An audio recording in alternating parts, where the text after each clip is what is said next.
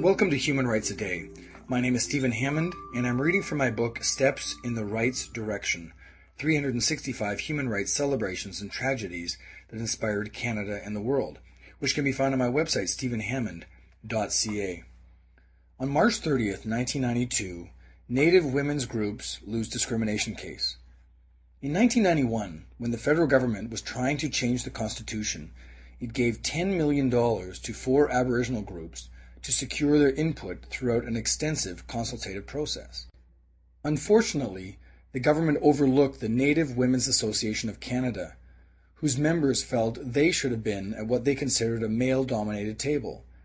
Belatedly, trying to correct matters, the government gave the Women's Association five hundred sixty thousand dollars, but it didn't stop the women from taking the federal government to court for violating their charter rights by, by denying them freedom of expression and discriminating against them based on gender. On March thirtieth, nineteen ninety-two, Judge Walsh of the Federal Court of Canada dismissed the case, saying that while more money would have given the Women's Association more voice in the process, it is not up to the courts to ensure that every organization has money during a consultative process. The judge also found that the other four Aboriginal groups represented both men and women, and therefore the court should not be interfering with the government's choices. This decision was appealed all the way to the Supreme Court of Canada, which agreed with Judge Walsh in dismissing the case. That was March thirtieth, nineteen ninety-two.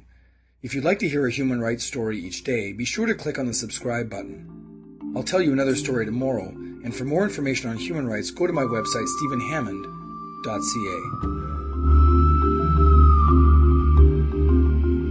If you have a website and would like to have a link on your website to these podcasts, please send Stephen an email.